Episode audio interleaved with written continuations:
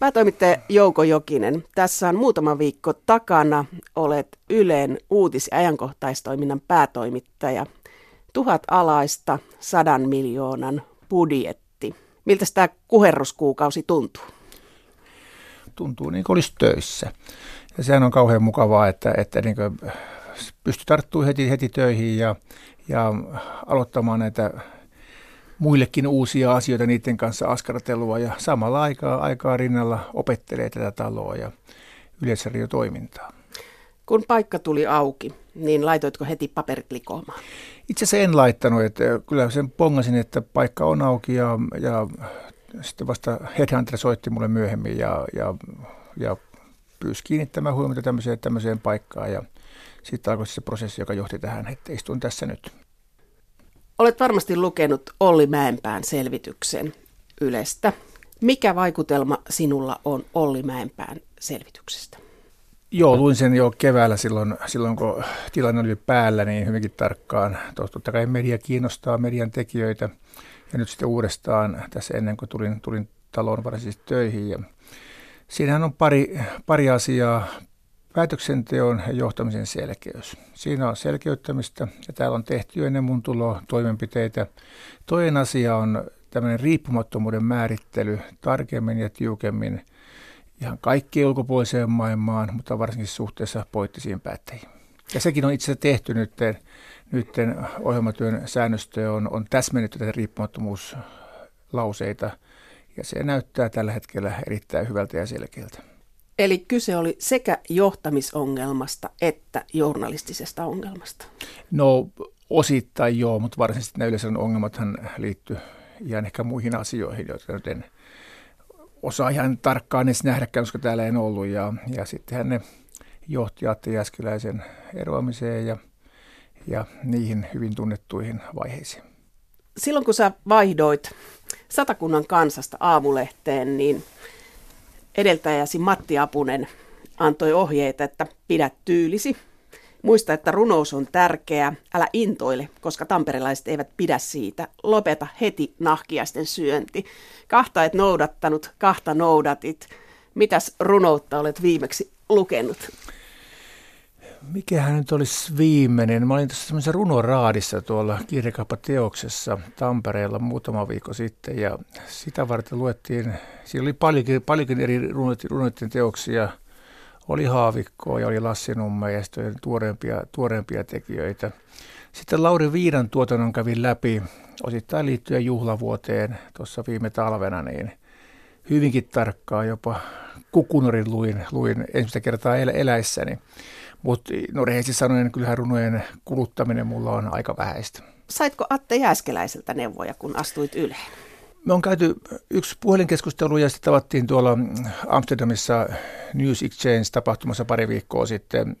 Toki aika lyhyesti, mutta kuitenkin oli hetki aikaa istua. Ja, ja sitten tässä myöhemmin joulukuussa, kun Atte palaa Oxfordista vähän pidemmäksi aikaa Suomeen, niin meillä on sitten puukattuna palaveri No hyvin käytännön asioita on puhuttu muun muassa siitä, että miten tätä koko yleisradio ottaa haltuun, mitä kaikkia täällä tehdään, millaisia ohjelmia kuuluu uutisajankohtaistoimintaan. Ja Atte lohdutti, että noin vuosi siihen menee, että tässä saa, saa kokonaiskuvan. Sä kyllä ruodit Atte Jääskeläistäkin julkisuudessa jonkun verran ja lähetit ää, Aamulehden sivuilla kolumnissa kirjeen Atte Jääskeläiselle toukokuussa 2016 ja sitten sanoit siinä, että työsi ja erittäin painava asemasi keskustelussa Ylestä ja suomalaisesta mediapolitiikasta ovat tehneet sinusta merkittävän ja suvereenin vaikuttajan. Ja sitten sanoit vielä, että Atte Jääskeläinen pyörittää taitavasti suomalaista mediapolitiikkaa. Jouko Jokinen, minkälaisen roolin aiot ottaa mediapoliittisessa keskustelussa? Historiallinen tilanne on toinen. Atte teki työtään vaiheessa, jossa Yleisradion rahoitus esimerkiksi oli, sehän oli selkeä, selkeä asia, että toi lupapohjainen rajoitus, niin se loppuu, jotain muuta pitää keksiä ja kun muistellaan muutaman vuoden taakse, niin siinä oli aikamoinen vääntö ja loppaus sekä päättäjillä että totta kai yleisradiolla mihin suuntaan sitä rahoitusta, rahoitusta sitä ihan teknisesti viedään ja totta kai se määrällinen asia, asia myös. Ja siinä oli myös Suomessa mediassa niin liittyy myös lamaan ja siihen alamäkeen niin aika turbulenttinen vaihe. Ja Attihan toimi erittäin näkyvästi mediapoliitikkona ja, ja totta kai myös Ylen lopparina liittyen rahoitukseen ja, ja, ja yleensä mediaan liittyviin, liittyviin, liittyviin asioihin. Nyt tilanne on aivan toinen. Ylen rahoitus on päätetty veropohjan rahoitus tästä eteenpäin. Ei ole näköpiirissä tilannetta, että sitä altaisiin arvioimaan uudestaan. Varmaan joskus 20-luvulla keskustelu käydään, mutta se on, se on vuosien päässä. Ja muutenkin tämä suomalaisen median tilanne on huomattavan paljon rauhallisempi kuin muutama vuosi sitten. Myös Yleisradio ja tuon yksityisen median välit on tällä hetkellä hyvin korrektit ja paljon paremmat kuin ehkä kertaakaan kymmeneen vuoteen. Yleisradio on myös palannut STT Suomen tietoimiston asiakkaaksi, mikä on hirveän hyvä juttu. Eli käytämme samaa uutisten tukku, tukkukauppiasta kuin muukin media. Kriittisesti suhtauduit yleveroon, et pitänyt siitä. En mä vieläkään yleveroa rakasta. Se on, mutta en mä myöskään keksinyt parempaa ratkaisua Ylen rahoitukseen kuin vero. Jos joku keksii, niin kertokaa ihmeessä ja pistäkää liikkeelle. E, vero on, se on siinä hankala asia, että se antaa meille täällä yleensä tai pistää meille täällä yleensä tosi suuren vaatimuksen asiakkuudesta kun nyt jokainen suomalainen tai lähes jokainen suomalainen maksaa, maksaa, maksaa meidän toimintaamme veron kautta, niin heidän pitäisi jokaisen tuntee, että he todella saa meiltä juuri sitä, mitä he haluavat ja tarvitsevat ja mikä on hyödyllistä. Ja pystytäänkö me tähän asiakkuustarpeeseen niin vastaamaan, niin se on kyllä huikea juttu. Se on tuolla yksityisen median puolella ehkä vähän helpompaa, että kun äh, kansalainen päättää alkaa tilata lehden ja maksaa sen tilauksen, hän on silloin oikeasti asiakas. Hän on tehnyt sen päätöksen. Ei tarvitse arpoa sitä, että onko hän meidän asiakas vai ei. Meidän tilanne on pikkusen hankalampi. Mutta toisaalta se on myös, niin kuin, jos käytetään muodikasta sanaa, niin raikkaa haastava. Raikkaa haastava, mutta Aamulehden päätoimittajana aika paljon kirjoitit siitä, että Ylen rajat pitää määritellä, että missä kulkee rajat. No, oletko nyt tuolla päätoimittajan huoneessa piirtänyt rajat, että mihin Yle Uutiset yltää ja mitä se tekee? En tietenkään. Mä tutkin, tutkin, tutkin edelleen, edelleen sitä, sitä valtavaa määrää, mitä me tehdään sisältöjä ja palveluita. Ja totta kai meillä on muutamia sellaisia asioita menossa ja on ollut ennen mua menossa ihan tämmöinen tekninen asia, että tämmöinen nopea uutisvälitys, sehän kuuluu julkiseen palveluun. Se pitää tehdä hyvin ja me kilpaillaan siinä kaikkien muiden kanssa. Tämmöinen hyvä uutiskilpailu tekee kaikille hyvää. Ja sitten toisaalta me tarvitaan syventävää tietoa, analyysiä, maailman rakenteesta. Meidän pitää pystyä selittämään asioita.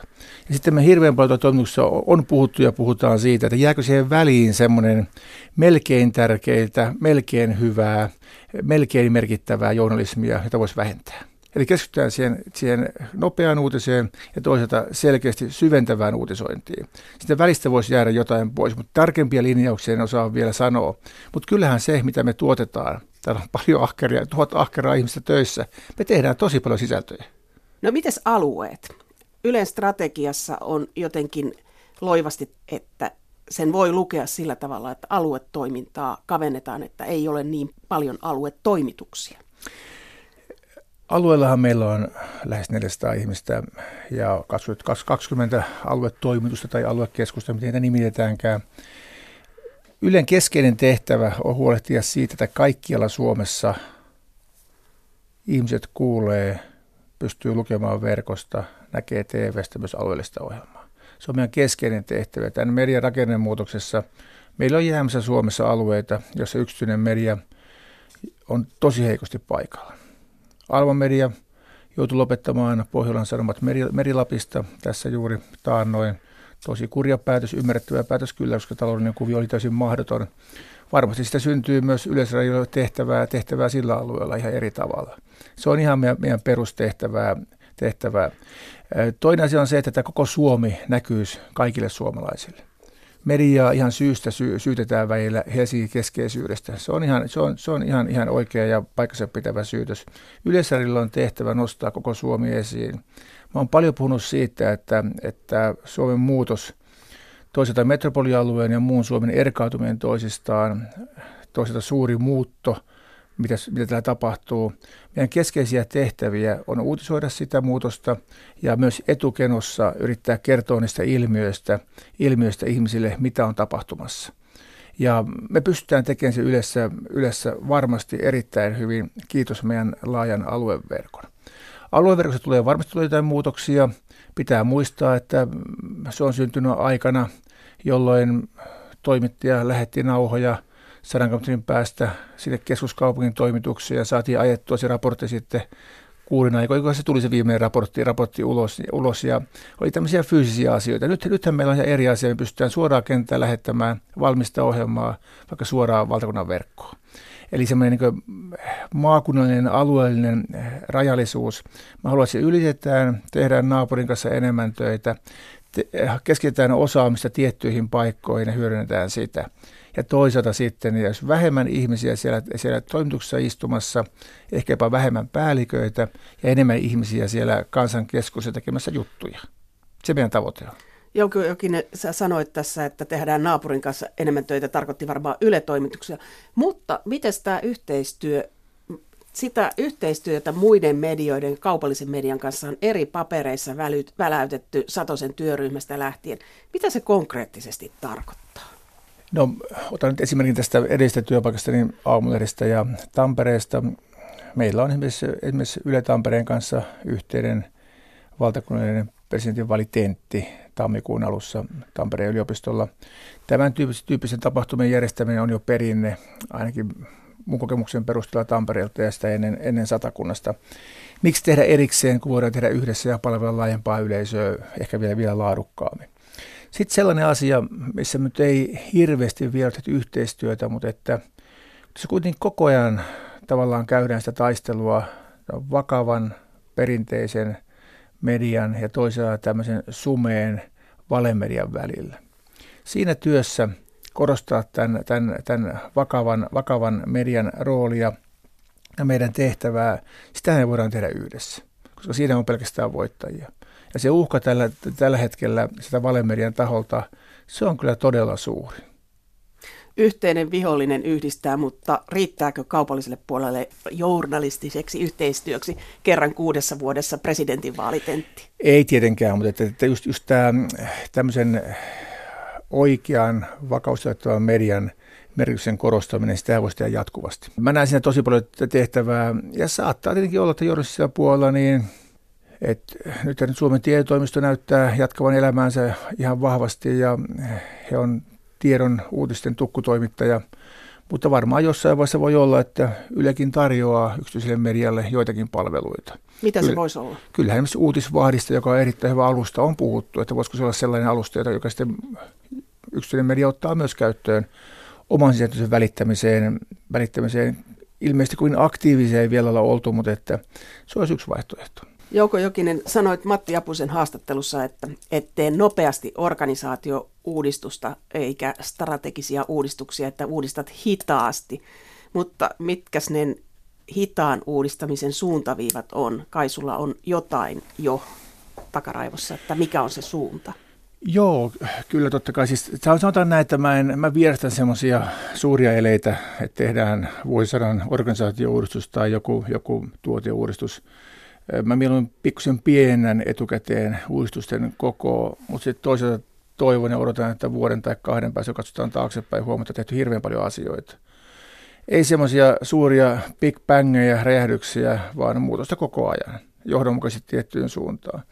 No, ne on sisäisiä asioita, mutta uutis- ja ajatustoiminnan organisaatiossa tämä kaipaa pikkusen selkeyttämistä. Tämä on iso organisaatio ja mulla on sellainen tunne, että tämä organisaation muuttaminen on, jäi vähän vaiheeseen ehkä viime talven ja keväänkin tapahtumien takia. Että pomojen energia meni vaan vähän muuhun kuin tämän niin toiminnan, toiminnan kehittämiseen. Ja nyt on aika ottaa seuraavia askeleita. Ne ei ole dramaattisia. Muun muassa tämä aluetoiminta on yksi sellainen, että katsotaan hyvinkin tarkkaa, että voidaanko se tehdä pikkusen uudella tavalla. Onko yleensä liikaa pomoja uutispuolella? On. Meillä on liian monta porrasta.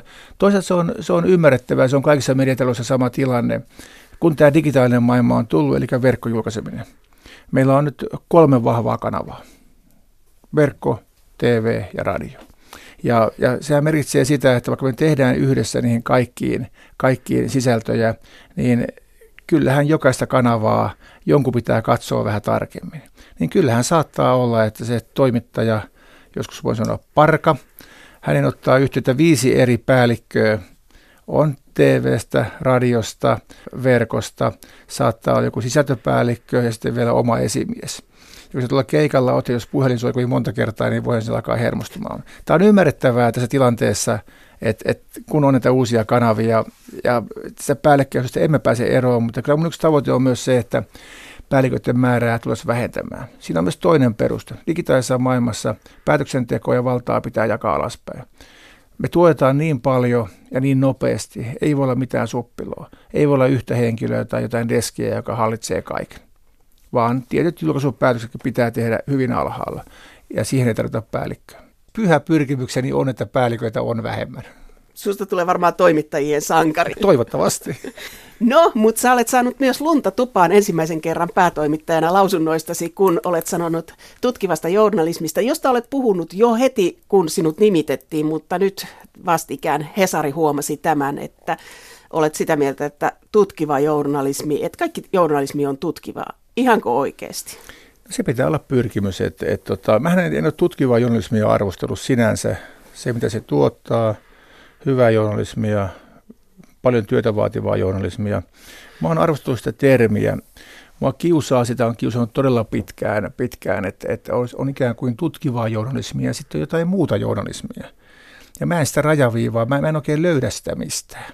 Totta kai meillä on, on juttuaiheita, jotka vaatii paljon paneutumista, suuria, suuria, suurten datamäärien läpikäyntiä, vaikka nyt nämä Paratiisin paperit viimeksi. Se on tutkivaa, mutta se on myös samalla ihan normaalia journalismia. Kyllä kaiken journalismin pitää olla tutkivaa, pitää, pitää olla lähtökohtaa kriittinen ja meidän tehtävä on tuottaa uutta tietoa. Ja se uuden tiedon tuottaminen ei tule millään pelkällä nopealla haastattelulla tai referoimalla jonkun muun median uutista.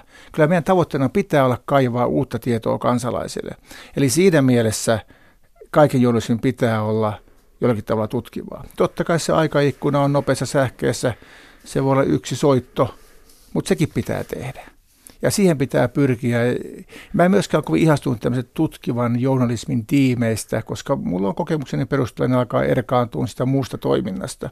Mä kannatan sitä, että me kootaan jonkun tietyn prosessin ympärille porukka, tehdään siitä journalismia, meillä on selkeät tavoitteet, mitä ollaan selvittämässä, tehdään siitä hyvää perusteista journalismia, tutkitaan se teema ja sitten se porukka puretaan, kun tuntuu siltä, että on saatu kaikki sieltä, sieltä selvitettyä, mitä selvitettävissä on. Sinänsä tämmöiseen perusteelliseen tutkivaan journalismiin suhtaudun siihen äärettömän myönteisesti. Eikö tämä tämmöinen niin kuin työnjohdollinen kysymys mediataloissa, että nyt on keskitytty nopeuteen ja se nopeus on tuottanut sitä, että toisinnetaan asioita. Kerrotaan se, mikä on jo kerrottu, että toisintaan sitä tapahtui näin, näin ja näin, mikä on osa uutista, että me halutaan tietää yleisönä, mitä on tapahtunut. Mutta sen jälkeen mm. se kerronta loppuu siihen. Ja esimerkiksi talouden kohdalla tämähän on sellainen, jota jos katsoo äh, taloustutkijoita, tai taloustieteilijöitä, niin äh, hehän pääsevät ihan suvereenisti kertomaan, mitä he haluavat. No sä oot jäänyt ytimessä. Totta kai siis aina on tehty nopeita, varsinkin tässä talossa laitetaan radio. Sehän on, sehän on nopein uutisväline. Ajatellaan, ajatellaan tietotoimistoa ja Suomen tietotoimistoa.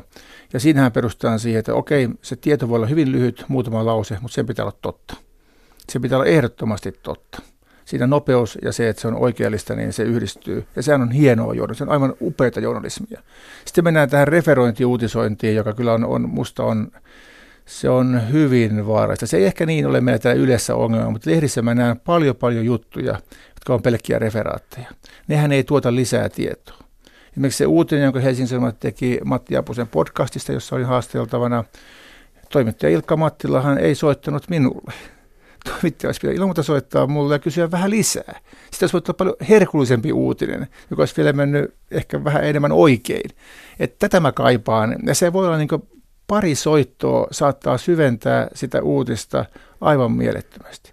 Sitten tämän talouden esimerkki, se on todella hyvä, sillä tota, et kun miettii journalismin lajia, niin en puhun koko Suomesta ja pelkästään yleistä, niin talousjournalismissa on aikamoinen murros menossa ja meidän pitäisi pystyä siirtämään sitä ehkä sitä toisaalta sieltä kansantalouden mittareiden seuraamisesta, toisaalta firmojen kvartaalitulosten tulosten tai vuositulosten seuraamisesta siihen, miten taloudellista valtaa käytetään. Meidän yhteisötoimituksen esimies, esipäällikkö Jukka Niva on puhunut paljon digitaalista vallankäytöstä. Ja mä oon Jukalta ottanut tämän termin käyttöön. Siinä on äärettömän suuri viisaus. Nimenomaan taloudessa niin käytetään digitaalista valtaa aivan mahdottoman paljon. Me emme oikein näe sitä. Ja muuten kun miettii talouden valtaa sekä Suomessa että maailmassa, sehän on paljon suurempi kuin poliitikkojen valta. Paljon paljon suurempi. Mutta pyst- pystytäänkö analysoimaan sitä, sitä, sitä, sitä, sitä meidän kansalaisille? Ja vastaus on ei tarpeeksi hyvin. Mutta onko tässä myös joku sellainen, tämä koskee Yle ja muitakin medioita, niin onko tässä tämmöinen alalle hakeutuneiden koulutustausta, että alalle ei joko oteta tai ei hakeudu kansantaloustieteilijöitä, oikeustieteilijöitä ja jokaisessa toimituksessa pitäisi olla ehdottomasti biologi ta, ja luonnontieteilijä, joka tietäisi, koska tulee niin, niissä tulee niin paljon ihan sellaisia lapsuksia, jotka on ihan perustason tietoja, niin että jollakin soisi kellot, että hei, hei, hei, tämä ei mene näin. Toimittajat, mehän ollaan humanisteja tai sitten me ollaan yhteiskuntatieteilijöitä. Ja esimerkiksi mulla yliopistossa pääaine oli kotimainen kirjallisuus, mä ihan tyypillinen humanistitoimittaja. Ja meitähän on toimituksia liikaa. Ja toista tunnen nyt aika tarkkaan toimista Tampereen yliopiston journalistikoulutuksen, osin myös Jyväskylän. Ja mun, se on juuri näin. Meillä pitäisi olla hirveän paljon enemmän, enemmän toimittajia toimituksessa, jotka on lukenut myös muuta kuin, enää nyt ei olekaan tietosoppia, mutta muuta, muuta kuin näitä, humanistisia tai yhteiskunnallisia aineita ja vaikka sivuaineena. Ja sitten mä mietin tota nyt esimerkiksi Tampereen yliopistoa. Siellä yhdistyy ammattikorkeakoulu, yliopisto ja tekninen korkeakoulu. Niin voisiko sieltä rakentaa sitä toimittajakoulussa niin, että jokaisen toimittajaksi pyrkivän on otettava vaikkapa sieltä tekniikan puolelta jotain. Koska mietitään tätä digitaalista maailmaa, monihan on käytännössä hyvin kätevä, mutta että se teoriapuoli puuttuu sitten. Kyllä tulisi paljon parempia toimittajia ja onhan se semmoinen vanha perinne, että mä oon Sanomien toimittajakoulu ja siellä nauraskeltiin siitä, että jokaisella kurssilla oli kiintiöpappi. Sekin oli hirveä periaate. No sitten yksi, mikä on tällä hetkellä kaikkien mediatalojen huulilla ja erityisesti Yle, on katoava nuoriso. Ja alle 45-vuotiaisiin tähdätään ja heitä pitää saada. Mutta kysymys kuuluu, että säkin oot ollut, sä oot nyt kolmannessa paikassa päätoimittajana. Että miten se on mahdollista, että se yllättää kuin talviautoilija, niin tämä, että nuoriso häviää kanavilta, sehän ei ole tapahtunut tänään, vaan se on pitkän kehityksen tulos. Miten se on mahdollista? No on peilin katsoisen paikka tietenkin, että onko tehty tarpeeksi hyviä ja kiinnostavia sisältöjä ja palveluita heille, ja vastaus on ei varmaankaan. Mutta toki siinä on myös tämä median käytön tekninen muutos. Tämä oli 45-vuotiaat on siinä mielessä, se on hauska määrittely, koska siinähän siihen ryhmähän kuuluu ihmisiä, jotka on isovanhempia, ja sitten aivan semmoisia räkännokka teinejä, jos en sano näin. Eihän siinä ole yhtä ryhmää, ja mä mietin sitä aika paljon sillä tavalla, että siinä on se oike- oikeasti ne nuoret, siis semmoiset 15-20-vuotiaat, jotka median kulutus syntyy siinä iässä, ja toisaalta tämmöiset ruuhkavuosia elävät, elävät perheet, joilla ei ole aikaa. Ja mä mietin heidän kauttaan sitä, sitä mitä meidän pitää tarjota. No katsoo näitä nuoria jankstereita, niin tota, niillähän on liimautuneena äly, älykännykkä käteen. Ja hän käyttää mediaa valtavan paljon. Oma poika on 20 Mä en pysty koskaan kertomaan hänelle uutista, jota hän jo tietäisi. Jostain hän ne saa. Eli siinä mielessä tilanne on helppo. He on koko ajan mediassa, he koko ajan kuluttaa uutisia, koko ajan kuluttaa palveluita. Meidän pitää Yle brändinä vaan olla siellä. Se voi olla nopeutta, se on kiinnostavuutta, sellaisia alueita, missä nuoret on erityisen kiinnostuneita, kumpassa urheilu. Varmasti tällä hetkellä Lauri Markkaseen panostaminen on äärettömän järkevää, järkevää Yleisradiolta. Se kerää tietyn, tietyn, tietyn, tietyn nuorisoporukan seuraamaan Yleisradion palveluita. Mutta ongelma on se, että he ei kuuta brändiä, he ei, kuuta, he ei pistä Radio Suomeen päälle tai ykköstä päälle, vaan he, tota, he kuuluttaa pistejuttuja. Jo yksittäisiä sisältöjä, jotka usein tulee suosittelun kautta. Jos ajattelee tätä, kun tavoitellaan alle 45-vuotiaita, niin mitäs jos siinä käy niin, että tavoitellaan sitä sillä hinnalla, että uutisten suurkuluttajia on suuret ikäluokat ja vanhempi väki, joka on aina seurannut tietynlaisia ohjelmia. Entäs jos siinä joudutaan tilanteeseen, että pyllistetään kanta-asiakkaille? Ei, siis ne muutokset, mitä ollaan, ollaan tekemässä, ja jos mä tiedän, niin ne on hiuksen hienoja. Se, joka tottuu, on tottunut avaamaan TVn puoli yhdeksän, niin tulee saamaan ihan varmasti. Siellä on Pia ja Matti lukemassa hyvin luettavasti uutisia myös vastaisuudessa. Jälkeen seuraa urheiluruutu ja tulee Asturio. kyllä se rytmi säilyy. Samoin radion puolella uutisvirta tulee säilymään, puolen tunnin välein, välein tehdään uutisia. Muutokset on aika pieniä. Eniten siellä tulee ehkä kommentteja, onko Radio Suomen soittama musiikki se on pikkusen nuorentunut, niin tota, sopiiko se, tuleeko Tapio Rautavaaraa liian vähän. Kyllä mä luotan, tämä voi tuntua vähän tylyltä. Ne ihmiset, jotka on vuosikymmeniä kuluttanut Ylen sisältöjä, se on sitten rituaalikulutusta. Ja sehän, siinä kanssa mennään hautaan saakka. Pitää muistaa, että, että puoli yhdeksän uutisten katsoja keski on yli 60 vuotta. No, mennään sitten vielä takaisin tuohon journalismiin. Ylen tavoitetta on, että määrän sijaan tehdään laatua. Miten sitä uutisten laatua parannetaan? No ensin, pitäisi, ensin pitäisi miettiä että mikä, mikä se laatu on. Ja tämähän on journalismin heikko kohta. Mehän puhutaan valtavasti palavereissa ja keskenämme ja julkisuudessa journalismin laadusta. Me pystytään määrittelemään huono laatu. Se on, ne on juttuja, joissa on virheitä, jotka on sekavasti tehty, huonosti kirjoitettu tai puhuttu tai kuvattu. Me kyllä me sen huono laatu kyllä erotetaan. Mutta mikä tekee sen briljantin laadun? Mä haluaisin sitä määrittelyä käydä pikkusen tarkemmin täällä yleisössä. Meillä on sellainen Jou-projekti ollut menossa täällä ja siinä lähestytään sitä laatukysymystä.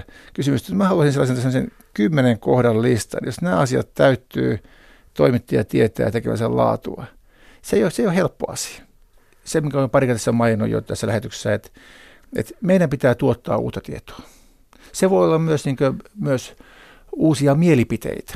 Semmoisia, että ai jaa, että asiaa voi myös tarkastella tästä kulmasta. Joko niitä toimittaja itse sanoo sen tai haasteltava sanoo sen. Mutta jotain uutta pitää tulla, jotain sellaista, joka herättää ihmisen miettimään, että kappas vain. Siinä on sekä faktaa että, että mielipidettä.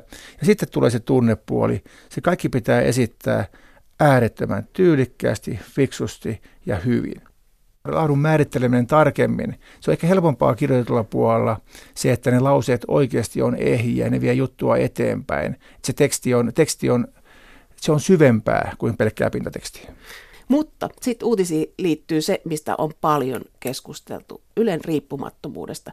Takaako nykyinen hallintomalli, että hallintoneuvosto päättää strategiasta, niin miten se vaikuttaa riippumattomuuteen? Mä olin ensimmäinen varsinainen hallintoneuvoston kokous. Olin käynyt siellä esittämässä aikaisemmin, mutta nyt oli varsinainen kokous, missä olin sitten yle, yle, yleensä työtä tekevänä johtajana paikalla ja hyvin kiinnostava seurata sitä työskentelyä. Sieltä käytiin läpi ensi vuoden budjetti ja myös strategia ja se nyt oli se keskustelu hyvin maltillista, hyvin asiallista. Se se strategiapaperi meni läpi sellaisenaan. Pieni keskustelu käytiin, tuntui hirveän turvalliselta ja hirveän fiksulta. Mun mielestä hallitus voisi hyväksyä strategiana. Se voisi, voisi olla, mutta ymmärrän tämän nyt tämän poliittisen tahdon, mikä tässä on, että se käy hallintoneuvostossa ja olkoon sitten niin. Jos se niin menee ja kun se meni tiistaina, niin en näe siinä mitään ongelmaa, mutta että kyllä siinä pieni semmoinen valuongelma on totta kai. Jos siellä alettaisiin hyvin aktiivisesti muuttamaan, vaatimaan muutoksia, niin meillä olisi heti riippumattomuusongelma. Eli tämä on asia, jonka kanssa ollaan veitsen terällä, niin sanotusti. Kyllä joo, mutta toisaalta tämmöinen kustantajan valta, niin ihan niin kuin tuolla yksityisellä puolella, että kustantaja on siinä hallituksen ja, ja sen varsinaisen toiminnan välissä, ja hän joko on siinä tai sitten hän saa potkut. Ja samalla tavalla se toimii meillä täällä Yleisradiossa, Yleisradiossa että siinä on, siinä on Lauri Kivinen toimitusjohtajana, uutisten puolella minä vastaavana päätoimittajana ja sitten hallitus. Mehän käytetään sitä kustantajan valtaa. Siinä on taloudellinen valta ja sitten toisaalta sieltä, sieltä on valta. Ja aika kaukana se hallintoneuvosto on meistä. Minähän vastaan sisällöstä hallitukselle siis käytännön työstä. Sitten tota, riippumattomuuteen liittyy myös se, että, että miten toimittajat suhtautuu kohteeseen. Ja Sä Suomi-areenalla viime kesänä sanoit, että toimittajien työskentely Aarnio-tapauksessa, niin se paljasti kaupankäyntiä, jota käytiin tiedoista. Tarkenna, mitä tapahtui? Rikos- ja oikeustoimittamisessa on vuosikymmenen aikana ollut tämmöinen aika viaton kaupankäynti. Saattaa olla, että, että, että vaikkapa poliisi on antanut uutisvinkin Eh, saadakseen sellaisen julkisuuden sellaisena aikana, joka on sopinut hänen tutkintaansa. Ja siinä varmasti on kokonaisuuden kannalta toimittu ihan oikein ja on saatu rosvot paremmin kiinni tai, tai jotain asiaa ehkä pantattu vähän aikaa, että saadaan ne rosvot kiinni. Ja tämä on ihan, ihan, ihan perinteinen tämmöinen kokeneiden rikos- ja oikeustoimittajien poliisien väinen peli, joka perustuu luottamukseen. Ja hyvä niin, eihän siinä, siis, siinä sinänsä ole mitään, mitään pahaa, mutta tämä Arnio-tapaus kyllä osoitti, että kun se pelaaminen ja se luottamus sitä käytetään väärin, ja siellä alkaa olemaan sitten aika isoja kysymyksiä, jopa sitten niin rikollista toimintaa poliisin taholta, niin silloin media on mukana pelissä, jos se ei saisi olla mukana. Ja niin kuin tässä nähtiin Arnio-tapauksessa, niin osa toimittajista piti täysin mahdottomaan niitä Arnioon kohdistuvia syytöksiä. Ei tietenkään toi palkittu poliisi, loistava, loistava uutislähde, tosi hyvä, hyvä jepari. Eihän se, voi, eihän se ole voinut tehdä mitään, mitään, mitään, mitään rikollista. Ja taas toinen puoli voimakkaasti vastaa, että asia pitää perätä nyt todella perusteellisesti. Niin kyllähän siinä syntyvä hassu kuva silloin muutama vuosi sitten, kun osa toimittajista puolusti Arniota, joka kuitenkin oli, oli epäytynä vakavista rikoksista. Mutta tämä on kiinnostava tämä riippumattomuus, että sit, siinä niin kuin herää tässä Arnio-tapauksessa, että okei, kyse on oikeustoimittajista, mutta tapahtuuko tätä samaa muilla alueilla? Kyllä varmaan tapahtuu kaikissa erikoistoimittamisessa ja, ja totta kai joskus pitää käydä taustakeskusteluja ja se sovitaan, että hei, että nyt ei, tästä ei nyt tehdä juttua tai jos tehdään, niin otetaan erikseen yhteyttä ja, ja, ja, ja käydään tämä asia uudestaan läpi. Se antaa mahdollisuuden käsitellä hankalia asioita, niin vaiheessa olevia asioita luottamuksella ja, ja paremmin. Ja usein, usein semmoinen keskustelu sitten, se tuottaa parempaa journalismia myöhemmin, kun toimittajilla on kunnolliset taustatiedot. Että kyllähän tämmöistä pientä kaupankäyntiä on ja pitääkin olla, mutta jokaisen toimittajan ja talon pitäisi miettiä, että missä kohtaa aletaan olemaan liian lähellä jotain uutislähdettä. Päätoimittaja Jouko Jokinen, ää, otatko toimittajan tekemän jutun sisältöihin kantaa ennen vai jälkeen julkaisun? No käytännössään tietenkin tämä on tosi jälkiseurantaa, että, että useimmiten pääsee näkee että kuulee tai lukee jutun vasta, kun se on julkaistu. Mutta totta kai mä haluan, että ne aiheet, ne jutut, jotka, jossa on, johon liittyy jotain erityistä, niin että mä tiedän jo etukäteen sitä, mitä on teossa ja voin sitten jutella tekijöiden kanssa ja kysyä. Ja totta kai on ihan hyvä antaa huonon kuvan päätoimittajasta, jos vaikkapa jutun kohteen oleva ihminen soittaa ja on tämmöinen niin sanottu kovempi juttu teossa – ja päätoimittaja ei tiedä yhtään mitään, että tämmöinen prosessi on vaikka ollut jo päiviä tai viikkoja käynnissä niin kyllä se on hyvä puoli ja tosin toimituksessa pitää mut ajan tasalla. Sitten mä teen niitä kysymyksiä. Voi jopa parhaimmillaan tuoda siihen lisää tietoa, lisää vinkkejä sen aiheen käsittelyyn. Mutta ne koskee näitä kovempia aiheita. Tämmöinen normaali päivittäinen uutistyö, juttujen tekeminen, niin, niin hyvin pintapuolisesti ja mä sitä seuraa etukäteen. Onko tapahtunut niin, että sä oot joutunut vastaan jutusta, jota et ole tuntenut? No siis uralla on tapahtunut montakin kertaa. Todella monta kertaa on joskus joku kiukustunut henkilö soittaa mulle heti haastattelun jälkeen, että mitä tämä toimittaja oikein meinaa, ja mä en tiedä sitä yhtään mitään, että se on jotenkin vähän, vähän eri juttu. Mutta ei nyt kolmen viikon aikana vielä Yleisradiossa ole, että tiedän niin sanottuja kovempia juttuja, mitä on teossa, ja ei semmoisia puheita vielä ole tullut puhutaan aina niin kuin päätoimittajan riippumattomuudesta ja toimittajien riippumattomuudesta, niin mitä yleisön pitäisi Joukojokisesta tietää? Pitäisikö, me, pitäisikö sun avata meille omistuksesi, puoluekantasi? Joo, mä oon tota, siis Lauri Kiviselle esimiehelle, niin toimitusjohtajalle, se oli semmoinen vajaa kaksi liuskaa, kirjoitin, kirjoitin tota, mihin pistin ihan kaikki sitoumukseni. Siinä on urheiluseurojen jäsenyyksiä ja pieniä omistuksia ja, ja näin poispäin myös perheeseen liittyviä asioita. Niitä oli tavattoman paljon, mutta ne oli tavattoman pieniä.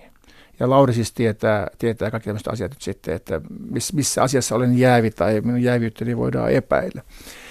Mä oon miettinyt, mä pidin, tulin aamulehteen päätoimittajaksi, niin pidin vuoden semmoista päiv- julkista päiväkirjaa, missä tein havaintoja pikkusen Tampereesta ja uudesta työstä ja näin poispäin, mutta siinä oli myös aina tämmöinen, tämmöinen maastusosuus, eli mä kerroin kenelle minä olen tarjonnut jotain tai kuka on tarjonnut minulle. Ja mulla on idea, että ehkä mä ensi vuoden pidän myös sellaista yle, yle, Ylen päätoimittajana vastaa, vastaavaa maustuspäiväkirjaa. Ja se ehkä kertoo, kenen kanssa mä seurustelen niin virallisesti ja, ja minkä muista tahot ehkä yrittää vaikuttaa minua kahvikupin tai lounaan voimin. silloin vaan, kun mä tein sitä aamuyhdessä, niin se oli niin hemmetin tylsä se lista, että sitä ketään oikein kiinnostanut. Että aha, se on nyt, se on nyt tota, kaupunginhallituksen varapuheenjohtaja Jono Kahvit. Selvä. Käynyt Kummolan kanssa lounaalla. Kyllä, usein käytiin. Tuliko Kummola pitkin lankoja? Totta kai. No onko yleensä vielä kukaan tullut pitkin lankoja? No ei pitkin lankoja, mutta että sähköpostia tulee aika paljon ja se on ihan sama kuin tuolla entisissäkin töissä, että toimittaja epäillään, että he kaikki on punavihreitä ja maahanmuuton kannattajia. Tätä, tätä, tätä viestiä tulee todella paljon ja sitten kyllä mun, myös mun poliittista taustaani on epäyty tässä juuri yhden yhtä... Mikä se on? no, ehkä mä oon tämmöinen klassinen liberalisti mä uskon semmoiseen klassiseen liberalismiin. Se löytyy jostain sieltä ja sehän ei tällä hetkellä Suomessa puoluekentässä, mulla oikein ei ole kotia. Et sitä löytyy piirteitä periaatteessa kaikista puolueista, mutta että sitä selkeää, selkeää, selkeää ei ole. Ja mä oon äänestänyt, mä käyn äänestämässä, tiedän päätoimittajia, jotka ei äänestä. Mä käyn kyllä äänestämässä, pidän sitä velvollis- jopa velvollisuutena ja mä aina äänestän henkilöä, jonka mä tunnen henkilökohtaisesti. Ja sen takia mä varmaan äänestänyt vähintään viittä kuutta eri puoluetta. Edeltäjäsi aamulehdessä edelleen känää sitä, että pitäisi toimittajien puoluekannat kertoa. Me päästiin siinä Matin podcastissa jo yhteisymmärrykseen, että ei tämä äänestyskäyttäytyminen puoluekanteja kiinnostaa, mutta asennekartoitus, joka tehdään Ruotsissa toimittajille, on äärettömän kiinnostavaa. Onko Elikkä, se julkinen? On. Eli, eli sitä mitataan ihan säännöllisesti, niin kuin muidenkin ihmisten, koko suomalaisten asennekanta, asennekartoitusta, niin minusta olisi hyvin kiinnostavaa tietää, miten suhtaudumme tuulivoimaan ja ydinvoimaan ja NATOon, NATOon ja vastaaviin asioihin. Sinänsähän eihän se kanta saa vaikuttaa toimittajan työn sisältöön. Mutta en, en mä sitä ala tekemään nyt ensi viikolla, että palataan vaikka vuoden päästä asiaan. Se voisi tuntua pikkusen hätkähdyttävältä, jos uusi päätoimittaja kysyy toimittajien asenteita erilaisiin asioihin. Puoluekantaa ei saada selville, koska sitä ei ole, koska se on vaihtuva. Mutta miten sitten, kun tällaisessa asemassa, kun sinäkin olet maan isoimman uutistoimituksen päällikkönä, niin sä käytät ilman muuta neuvonantajia.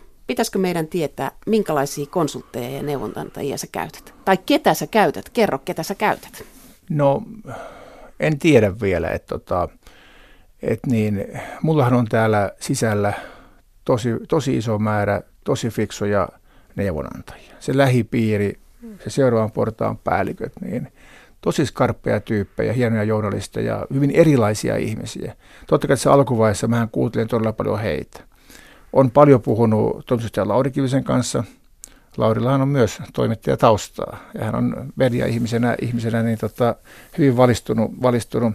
Jonkin verran on puhunut myös hallituksen, hallituksen jäsenten kanssa.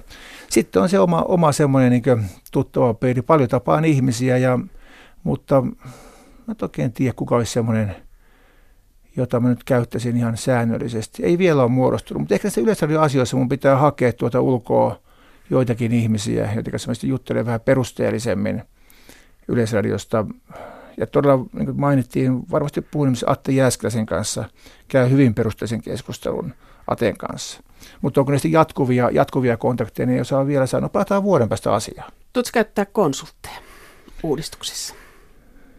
No en tässä alkuvaiheessa kyllä. Että kyllä ne sisäisiä konsultteja pitää olla, että meillä on luovun sisältöjen puolelta esimerkiksi voisi löytyä ihmisiä, jotka voisivat katsoa meidän toimintaa sillä silmällä. Pystytäänkö me esimerkiksi tekemään uusia ohjelmaformaatteja uutispuolelle? Meillä ei varmaan ole siihen ihan hirvittävän hyvää taitoa. Löytyisikö sieltä apua? Että kyllä mä konsult, konsulttien kanssa nyt ensin käännytään talon sisäisiin asioihin. No konsultit on vähän sillä että se on kuin vasara. Sitä voi käyttää hirveän myönteisesti hyviin tarkoituksiin, mutta vasaralla voi myös rikkoa asioita. Ja useinhan johtaja siirtää oman vastuunsa konsultille. Ja sitten saa konsultilta jotain suosituksia ja alkaa toteuttaa niitä ja perustelee sille, että kun konsulttikin sanoi näin. Ja sehän ei ole hyvää johtamista. No kuka on ollut sun esikuvas tai tämmöinen, jota sä oot katsonut, jolta sä oot saanut paljon työuras aikana?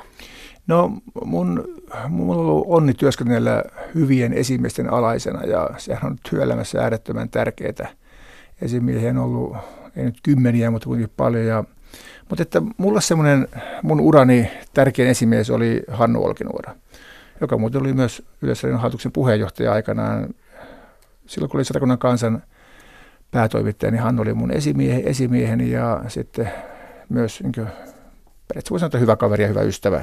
ystävä. Ja Hannun kanssa puhuttiin paljon työstä ja johtamisesta ja mediasta ja myös se, kun Hannu, Hannu lähti pois Alva-mediasta. No mitä sä pidät omalla työuralla parhaimpana onnistumisena? Semmoinen ihan selkeä onnistuminen, jota ehkä kukaan muu ihminen maailmassa ei ole huomannut eikä huomaa kuin minä. Oli mun ensimmäinen esimiestehtävä vuonna 1990, kun nimitettiin Helsingin Sanomien urheilutoimituksen uutispäälliköksi. Ja mä olin aika aiemmin, aiemmin olin työskennellyt urheilutoimituksessa toimittajana ja siellä oli paljon mun kavereita. Ja ensinnäkin se vaikeuskierron alkaa johtamaan kavereita, niin ei ole ihan helppo paikka, kohtuullisen nuorena kuitenkin ilman mitään esimieskokemusta. Mutta että mulla on sellainen vahva tunne, että me pystyy muuttamaan siinä vaiheessa urheilutoimittamisen käytäntöjä hyvinkin paljon. Ja sieltä mulla on semmoinen hyvä tunne ja myös varmuus siitä, että pomona voi vaikuttaa muutokseen. No mitä te muutitte? Vietiin urheilutoimittamista lähemmäksi normaalijournalismia. Ihan juttutyyppien, ihan sen esittämistapojen ja tietyn, tavallaan, tavallaan tietyn, tietyn kriittisyyden ja hyvän uutistoiminnan kautta. No mikä on sellainen epäonnistuminen, joka on eniten opettanut sulle? No keskeisin asia on se, että siinä 2005-2006 mä en tajunnut, mitä tämä digitaalinen maailma tarkoittaa. Siis se oli aika ennen kuin, ennen kuin Facebook oli tullut tai sosiaalinen media ei ollut olemassakaan. Me nähtiin, että, että digitaalinen maailma se tulee voimakkaasti ja me oltiin vähän ymmällä.